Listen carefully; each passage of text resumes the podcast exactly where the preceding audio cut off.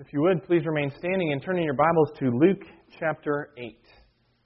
Luke chapter 8, we're going to be looking at verses 26 through 39. Luke 8, verses 26 through 39. I'll be reading from the English Standard Version.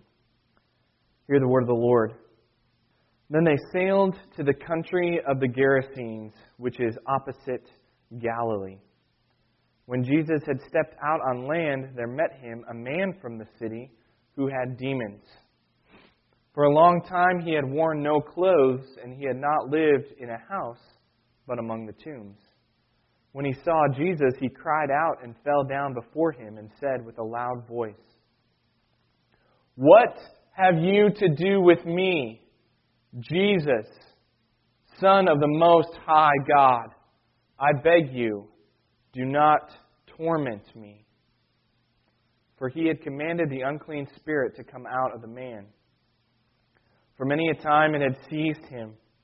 He was kept under guard and bound with chains and shackles, but he would break the bonds and be driven by the demon into the desert. Then Jesus asked him, What is your name? And he said, Legion, for many demons had entered him and they begged him not to command them to depart into the abyss. Now a large herd of pigs was feeding there on the hillside, and they begged him to let them enter these. So he gave them permission. Then the demons came out of the man and entered the pigs, and the herd rushed down the steep bank into the lake and drowned. When the herdsmen saw what had happened, they fled and told it in the city and in the country. Then people went out to see what had happened and they came to Jesus and found the man from whom the demons had gone sitting at the feet of Jesus, clothed and in his right mind. And they were afraid. And those who had seen it told them how the demon possessed man had been healed. Then all the people of the surrounding country, the Gerasenes, asked him to depart from them, for they were seized with great fear. So he got into the boat and he returned. The man from whom the demons had been had gone begged that he might be with him, but Jesus sent him away, saying, Return to your home and declare how much God has done for you. And he went away, proclaiming throughout the whole city how much Jesus had done for him. The grass withers and the flowers fade, but the word of our Lord remains forever. You may be seated. And as you do, if you would please bow your heads and pray with me. Heavenly Father, I pray that the words of my mouth and the meditations of our hearts be pleasing and honoring in your sight, O Lord, our rock and our Redeemer. And it's in Jesus' name alone that we pray. Amen. Well, I wanted to begin this morning by saying thank you. Uh, as you know, uh, Bill Dempsey and I spent this last week uh, at the General Assembly in Houston, and it was a great week for me. Um, I really enjoyed being able to go there, uh, not just spending the time with Bill, uh, but also um, being a part of the Presbyterian Church in America. Um, it was a beautiful thing. How Psalm 133 says how beautiful it is uh, when, when brothers dwell together in unity. And I want you to know that we are a part of a denomination that is staying close to its roots. And we are a part of a denomination that is faithful to its motto, which is faithful to the Scriptures, true to the Reformed faith, obedient to the Great Commission. Uh, we are part of a denomination that is well run. Um, the deliberations that, that proceeded this past week uh, actually ended on Thursday evening. They were scheduled to go to, to Friday at around noon, but instead they ended Thursday before dinner. Uh, it was well run. Our moderator this year was Dr. Brian Chapell. He is the former president of uh, Covenant Theological Seminary. He now pastors a church in Peoria, Illinois. Uh, he wrote a textbook that was used um, called Christ Centered Preaching. It was used when I was in seminary for my uh, preaching courses. Uh, he did a great job of, of keeping it light, cracking jokes uh, when appropriate to keep the mood light. And um, I want to report to you that uh, we are part of a denomination that uh, is is strong because we hold fast to the Scriptures. We uphold the authority uh, of God's Word, and throughout the deliberations, you could tell uh, that God's Word was held in high esteem, that it is authoritative, and it guides and directs our denomination. So I want you to be encouraged, encouraged by being in, in the PCA. Not only that, but it was a, a great time of renewal for me. And uh, I thank you for being kind and gracious, allowing me to be able to go to the General Assembly. The fact that it is built into our church budget uh, to send me to our assembly, um, I uh, am extremely appreciative of that. And uh, it's a, an encouragement and a support. I was able to meet with uh, former pastors, uh, some, some friends that I had made while I was in Augusta, some from seminary. It was, it was really a great time of renewal. Uh, there was several great worship services that we were able to attend, uh, great preaching, and, uh, and seminars that, that encourage, bounce, be able to bounce ideas off of other pastors and leaders. And I want to report that I come back to you as a better pastor because of it. And I thank you uh, for sending me and being able to go.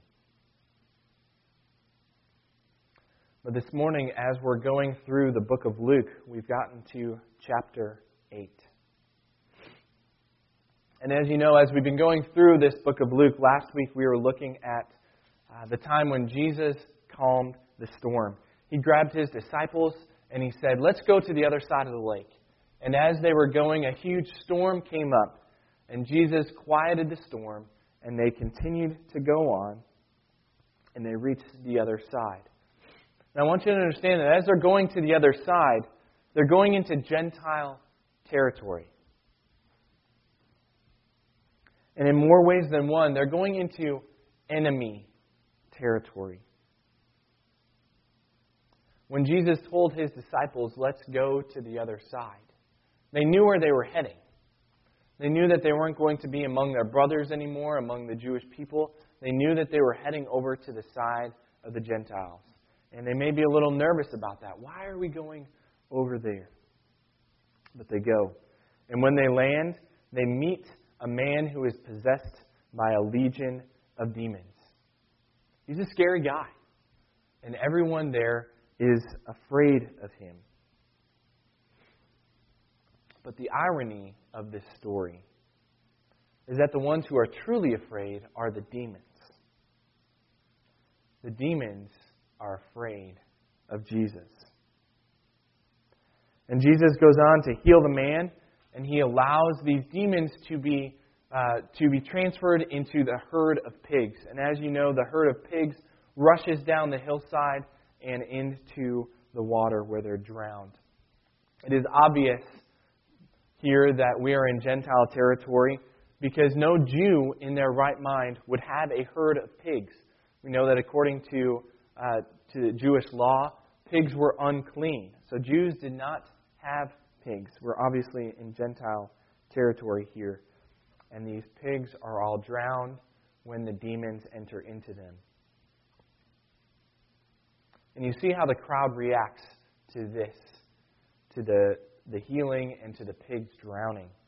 The herdsmen of the pigs go and they start to tell everybody about it in the country and in the city. And the people are afraid of Jesus because of what has just happened.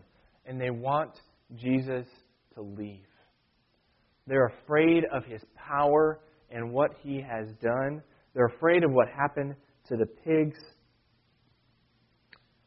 But the former man who was formerly possessed by the demons, he's not afraid.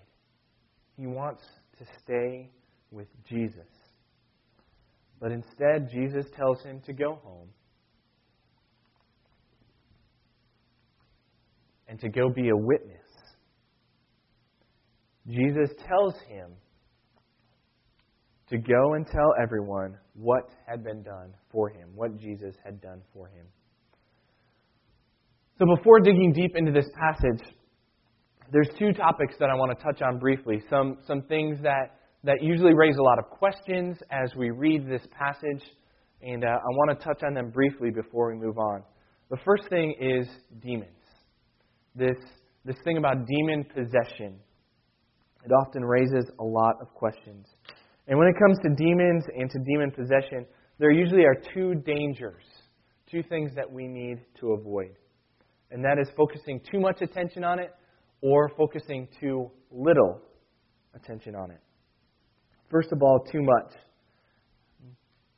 We don't have to worry about demons being every under every rock and behind every tree and around every corner. This isn't the case. Demons aren't behind every sin that we commit. A lot of times we, we like to use the excuse, well, the, the devil made me do it, or Satan made me do it. We use it as an excuse for our sins. But in reality, we don't need to use this excuse because we do a great job of sinning on our own. Because of our sinful nature, we don't always need the devil or demons to tempt us into sin. We do a great job of it by ourselves. And honestly, we don't need to go through life on alert, thinking that demons are always out to get us, that we need to be looking behind us, watching our back, because at any time we might be attacked by demons.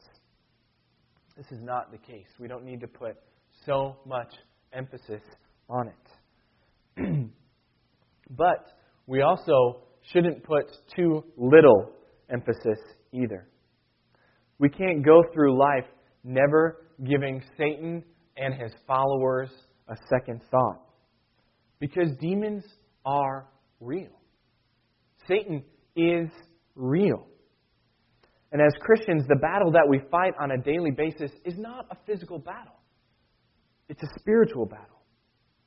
As it says in Romans 6, verse 12, For we do not wrestle against flesh and blood, but against the rulers, against the authorities, against the cosmic powers over this present darkness, against the spiritual forces of evil in the heavenly places. Our battle is spiritual, and Satan is real, and demons are real. We need to have a balance in this life. And as we approach that balance, we need to remind ourselves of what do we know to be true. One, Satan is real. Demons are real. They can tempt us. They despise men because men are God's creation. Human beings are made in God's image, and they desire to tempt us to do evil. And as much as they hate and despise human beings, they hate Jesus even more. Because what we know about demons and about Satan is that they are under the complete and utter control of our Lord and Savior Jesus Christ. We see that very clearly in our passage this morning. So that's that's what we need to, how we need to approach demons. Not putting too much emphasis, but not putting too little either. The second thing is this issue with the pigs. It, it seems, uh, when I read through this passage, I always have this question of why? Why would Jesus allow these demons to go into this herd of pigs and suddenly they would run off the cliff and all drown? It just seems it just seems to raise a lot of questions in my mind. Why, why, would, why would Jesus do this? Why would he allow this? Uh, as we mentioned before, according to, to Jewish law, pigs were unclean. So is this because Jesus is a Jew and pigs are unclean, therefore he is, he is causing all these unclean animals to be drowned? Um, I don't think that that's the case here. And honestly, I'm not exactly sure. I did some research on it this past week, and uh, people are mixed about it. But here's what I, I think is could be the case. It's possibly to physically display the act of freeing this man from demon possession. This man truly was possessed, and he was clearly set free. And we can see that he was clearly set free by what happened, the reaction to these pigs, what they had done, and that this man was suddenly now in his right mind. So it was a physical display of a, of a spiritual act. Not only that, but it was used by Jesus to expose the hearts of the crowd. He exposed the fact that they were more concerned with the pigs than they were about people. Because they were afraid of Jesus, that he had cast out these demons, that these pigs had drowned.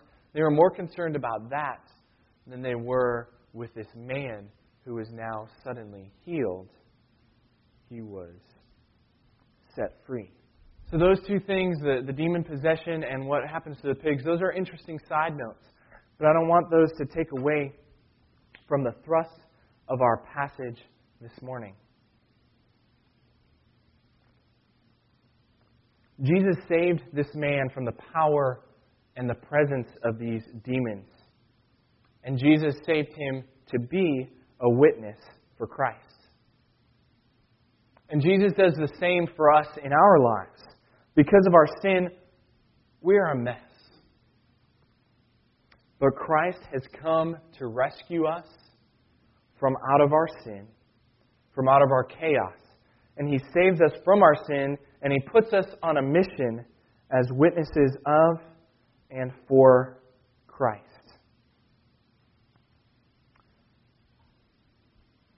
You would think after being at General Assembly this past week, after being amongst so many Presbyterians, that I would come back and have a good three point sermon for you this morning. But this morning we have two points. We have two points. One is that Jesus, what Jesus has saved us from, and what Jesus has saved us to. The fact that Jesus has saved us from our sin, and Jesus has saved us to a mission. So, first of all, Jesus has what Jesus has saved us from. You know, Jesus saved this man, this man possessed by a demon, from the worst of conditions. Uh, let me take a moment to just paint a picture for you what this man was like. It had been a long time since this man had worn any clothes. He was naked, and he didn't live in a home. Instead, he lived among the tombs, which was a, a place of, uh, of, of, chaos, of uncleanliness uh, among the tombs there. And he was a man of unnatural strength. He was like, like Samson. He could not be bound by, by ropes or chains or by guards. Uh, this man, his life was, was chaos because of these demons. He was like the beast in Beauty and the Beast. You know how in the beginning of the movie uh, of Beauty and the Beast, we, we see this character, the beast, and he is chaotic. He is wild. He is scary. He has a temper. He has no manners. He is, he is aggressive. He is tearing at, at pictures on the wall. And this is what the man who was possessed by a demon was like. He is like the beast in beauty and the beast. But Jesus comes across the lake and he comes and heals him. It's very important for us to know that Jesus went across the lake to heal this man. Last week we talked about Jesus calming the storm, and he tells his disciples, Let's go across the lake. The storm rises up. It, uh, he quiets the storm. He goes, they land. He heals the demon possessed man, and as we read at the end of our, chap, uh, our passage this morning, and then he leaves again. So Jesus went across the lake for this purpose to heal this man who was possessed by a demon. He went into Gentile territory, and that's very important he went to go get him. And when he was there, Jesus cast out the demons by his power. When Jesus landed on the other side of the lake, and when the demons saw who it was who was there, they immediately knew they were toast. They didn't even put up a fight. They knew that they did not stand a chance. So last night, we had the closing ceremonies, the, the final party for Elliott's T ball team, the Cubs. And we had a, a great year. We, we won a game, uh, but more importantly, we had a lot of fun. And uh, it was a great, a great time. And so we, we gathered together last night to, to hand out trophies, to, to celebrate our season, and uh, to, to just celebrate one another. And so, as you know, Elliot is, is five, and so we had this five and six year old T ball team. So when Jesus showed up at the other side of the lake, it would be like if our T ball team of five and six year olds showed up to the field one day and who would be there but the actual Chicago Cubs? It would be like if this group of five and six year olds were playing T ball against the professionals. We would show up and be, oh, we don't even stand a chance. That it, that's what it was like when Jesus showed up to these demons. They, didn't, they knew that they didn't have a chance.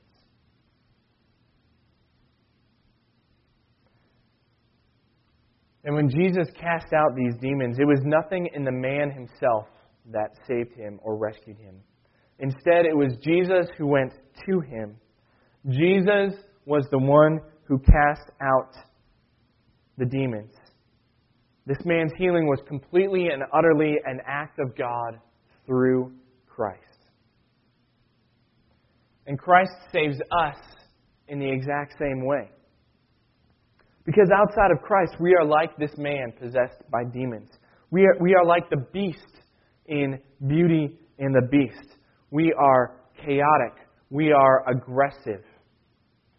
Because we are ruled by our sin and by our sinful nature. As it says in John 8, verse 34, and in Romans chapter 6, we are slaves to our sin. And Christ comes to us in our sin and he rescues us from our sin. What Jesus does is that he comes across the lake of our hearts.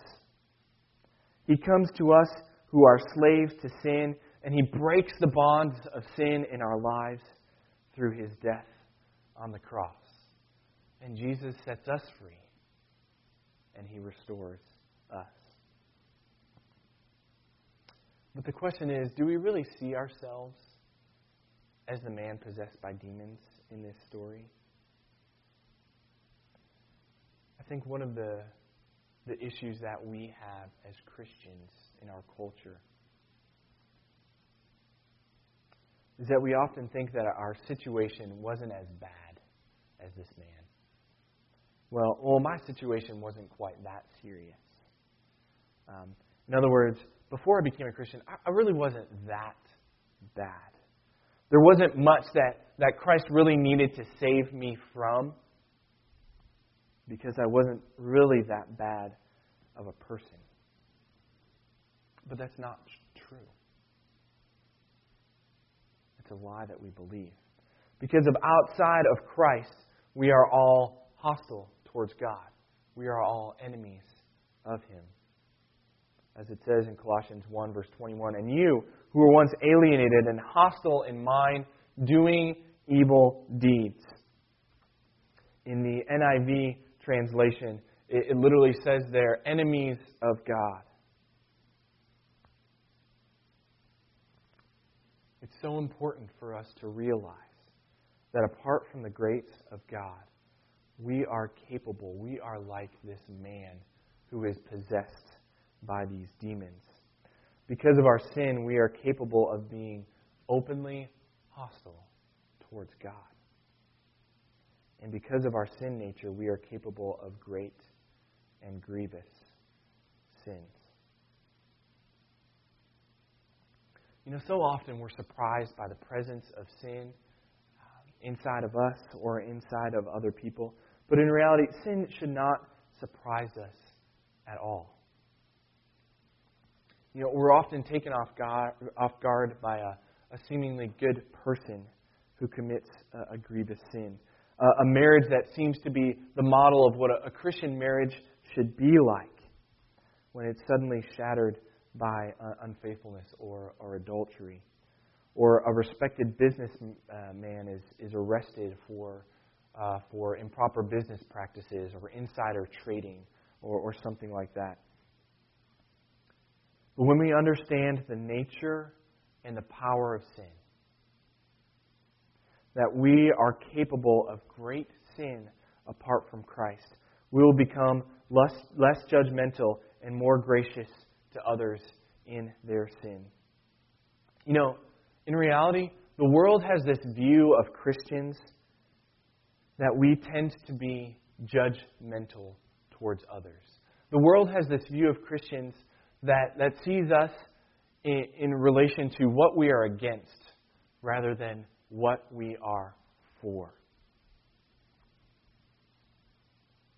And this is sad because, as you know, Francis Schaeffer in his book, uh, The Marks of a Christian, says that the world should be able to pick out Christians by our love. The world should be able to see that we are Christians by the way that we love one another and that by the way that we love others. If we truly believe that if it weren't for the grace of God, we, will be capable, we would be capable of the same things, then we will show grace and forgiveness to others when they fall. We will also open up the opportunity for us to talk more about our sins and about our shortcomings because we know that there is not one of us who is not a sinner capable of great sin. You know, if we're all stumbling and falling, why not talk about it rather than acting like we've got it all together? And this is one of my biggest issues. Often I approach life and I present myself as one, or I desire to present myself as someone who's got it all together. When in reality, I don't. And I think we do ourselves a great disservice when we present ourselves as better than we actually are. You know, an amazing thing happens when we begin to be honest with one another in our sin. The seeds of the gospel begin to take root in our lives. The good news of what God has done for us in Christ Jesus start to really take hold, growing within us. We begin to from going to from fellowship to actually having relationship with one another. It gives us the opportunity to, to strengthen and encourage one another in our relationship with Christ. Because confession leads to repentance, repentance leads to faith, and faith leads to life in Christ. You know, I'm not advocating for this awkward oversharing where we tell one another, you know, our, all of our deepest, darkest secrets. That's not healthy. And I'm not advocating for that.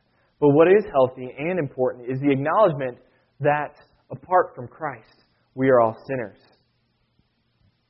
And we need to confess our sins to God and to one another. And you know what happens when we confess? It, it takes the spotlight off of ourselves, and instead it places it on Christ.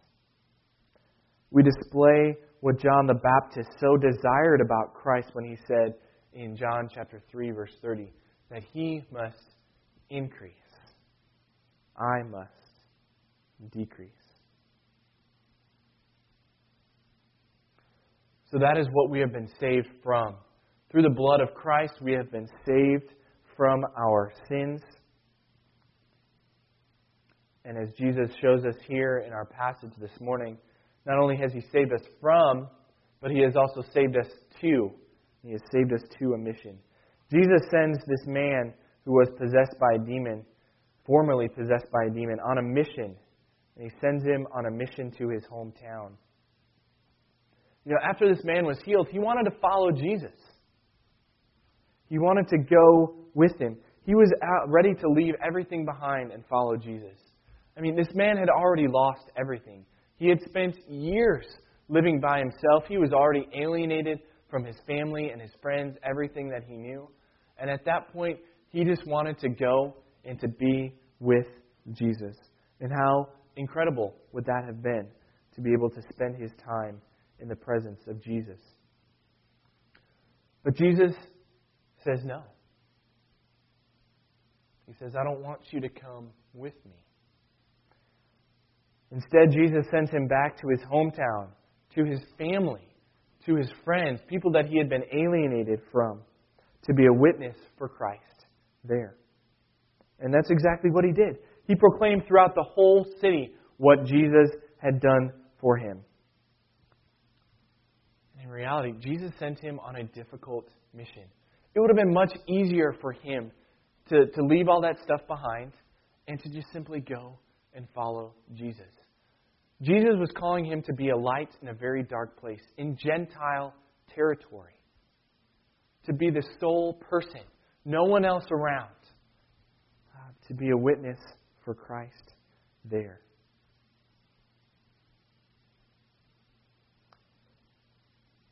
In a very similar way, we are saved to go on mission as witnesses for Christ. You know, not all of us are like the disciples to leave everything behind and come and follow Jesus. In fact, most of us are like the man in this story. You know, just a week ago, Tom and Karen, they landed in Japan. They're there. God has given them a calling in their life to leave this country, to leave their family and their friends, and to go to Japan. They are on mission for Christ there. That is their calling, and it is beautiful. And it is our pleasure and our privilege to be able to support them in that. But the rest of us are here. And as we are here, we are on no less of a mission than Tom and Karen are there in Japan. And it's nothing against what Tom and Karen are doing. They're doing exactly what Christ has called them to do. Very important kingdom work. They're there, they're where they are supposed to be. But you and I are on an equally important mission. And it's so crucial for us to see it that way, to see our lives as on mission. Christ has saved us from the power of sin, and He has called us to be on a mission. For the vast majority of us, Jesus is giving us the same mission that He gave this man who was formerly possessed by these demons. It says, Return to your home and declare how much God has done for you. Right before he ascended back up into heaven, the last words that Jesus spoke to his disciples were recorded in Acts 1 8. He says, But you will receive power when the Holy Spirit comes on you, and you will be my witnesses in Jerusalem and in all Judea and Samaria and to the ends of the earth. Christ outlined the geographical expansion of the gospel. That through the disciples, that it was going to, the gospel was going to start in Jerusalem, expand to Judea and Samaria, and to the ends of the earth. And that was how the gospel was going to expand geographically. But it also expands uh, in our relationships. If we look at it another way, when God calls us to mission where we are, to our hometown, He's calling us to, to our families, to those who are close to us, to witness to our children and our, our spouses, uh, our, our parents and our grandparents. Our mission starts in our homes. God gives us a mission field within our own families, those who are close to us. then it expands out to, to relationships outside of our families, to friends, to coworkers, to neighbors. And this takes courage, a, a certain boldness, uh, taking advantage of opportunities, seeing opportunities when they arrive, e- even praying for opportunities to be witnesses to those who are around us. And then it expands further to those on the fridge, those outside of our, our social circles, to, to everyone we meet, going outside of our comfort zone. Um, just like it expands geographically, the gospel. I think when it comes to being a witness, I just feel like we have a tendency to make it more complicated than it needs to be. You know, if God has changed our life through the gospel of Jesus Christ, through this good news that we are saved from our sins, then our lives are different. And we simply need to live the change. There's a great illustration of this, and uh, it may be a familiar illustration to you, but it's a man who lived in Australia. But before I get there, um, there was a pastor. He was a pastor in a church in London. And during a, a service one Sunday morning, a man stood up and asked if he could share his testimony. And the pastor agreed. And so the man said that he had recently been in Sydney, Australia. He was doing some shopping and he was walking down a street. It was George Street. And as he was walking, a, a white haired old man popped out of a shop and handed him a pamphlet. Said, Are you saved? Do you know if you would if you died tonight, do you know if you would go to heaven? The man said that he was disturbed by the question. And as he came back to London, he spoke to a friend, he read the pamphlet, and at that point he gave his life to Christ. Well, the next week, this, this same pastor uh, was traveling and he, he was speaking at a church in southern Australia. And a woman came to him after the service for counseling. And he, he wanted to gauge kind of where she was at in her walk with the Lord. And he asked if she would share his test, her testimony with him. She said that she had recently been in Sydney, Australia. She was walking down George Street when a white haired old man popped out of a shop and handed her a pamphlet and said, Are you saved? If you died tonight, do you know if you would go to heaven? She was disturbed by the question. And after reading the pamphlet and talking to others, she came back to her church and she gave her life to Christ. Well, this pastor continued to travel, and the next week he was speaking at a conference in Perth, in Western Australia. And after the conference, he goes to lunch with an elder of the church. And he asked the elder, How did you become a Christian? He shared his testimony. He said, A while ago, I was in Sydney, Australia. And he told the story of the same white haired old man who had handed him a pamphlet and asked, Are you saved? If you, if you died tonight, do you know if you would go to heaven? And because of that man, this elder later gave his life to Christ. Well, this pastor went back to the UK and he shared these three testimonies at another conference that he was speaking at. And afterwards, three more people came forward and shared the same testimony. Later on, he was traveling again across the pond, this time down in the Caribbean. He shared this testimony, and four more people came to him with the same testimony about this white haired old man in Sydney, Australia.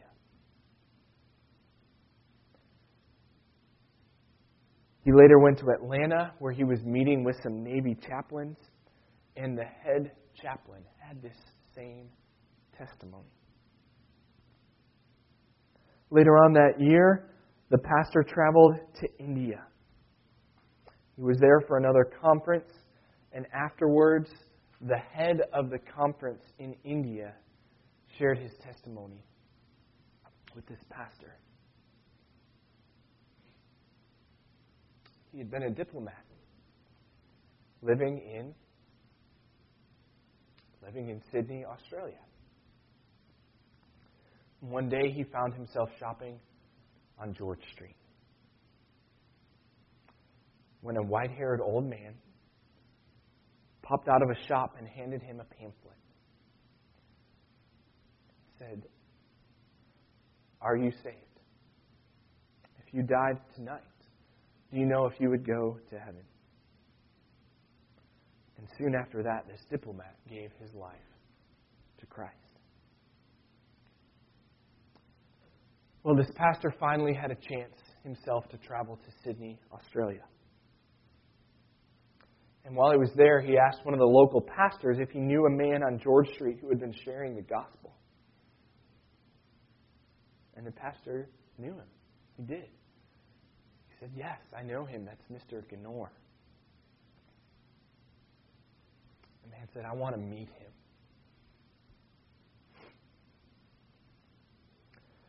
So they met Mr. Ganor at his house. And Mr. Ganor shared his testimony that when he was younger, he worked on a ship and he lived a reckless life. And one night he was led to Jesus and his life changed dramatically. And from that point on, he knew his life was different. And he was so in love with Jesus that he wanted to share him with 10 people a day. So for the next 40 years, he shared the gospel with as many people as he could from outside his shop on George Street. Mr. Ganor said he had many rejections, but some people took the tracts. Some people did take the pamphlets. The pastor went on to share his experience and the number of people the number of people who had come to Christ because of Mr. Ganor's witness. And just as mine are doing right now, Mr. Ganor's eyes filled with tears. He said, In all the years, in all the years of sharing the gospel, he had never heard of one person. He had never heard of one person who had come to Christ before today.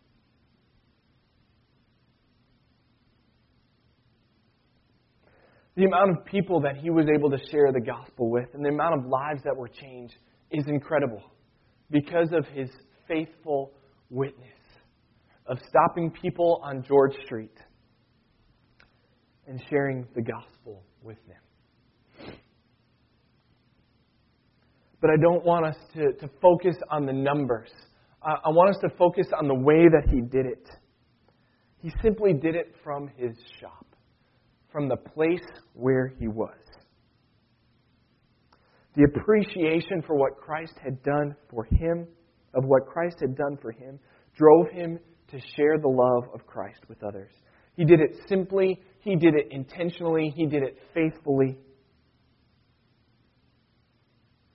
And he did it right where he was. It doesn't have to be complicated. Jesus has changed our lives. We simply need to live the change. So, in conclusion, Jesus saves us from our sins and he saves us to a mission. Christ has traveled across the lake of our hearts to rescue us, sinners who were hostile to God, who were enemies of God. Christ has ex- exercised his power over demons, over Satan, over death. He has conquered sin by dying on the cross and rising again from the dead so that when we place our faith and our trust in him, we are united to Christ. His righteousness becomes our righteousness. Like this man who was possessed by the demons, we were naked in our sin. But through faith in Christ Jesus, God has clothed us with Christ's righteousness. And when Jesus saves us from our sins, he saves us to mission. May all of our lives declare how much God has done for us through Christ Jesus. Let us pray. Our most gracious God and our Father in heaven. I thank you for what you have done for us through your Son, Jesus Christ. That you have saved us from our sin. I pray that you would continue to reveal our sin to us. That we would understand that apart from Christ, we are like this man who is possessed by the demon. That we are hostile towards you, that we are your enemies. But through your great love for us, you have come to us. You have sought us out. You have come across the lake of our hearts to rescue us through your Son's death and through his resurrection. I pray that the seeds of the gospel would truly take root in our lives, that we would understand what you have saved us from, and that you have saved us to a mission. Lord, by the power of your Spirit, help us to live the change. That we would be faithful in our witness to you. That we would share the gospel where we are at. To know that we were on a mission because you have faithfully saved us. And now you are faithfully calling us to be witnesses for you. Heavenly Father, help us. And we pray this in Jesus' name.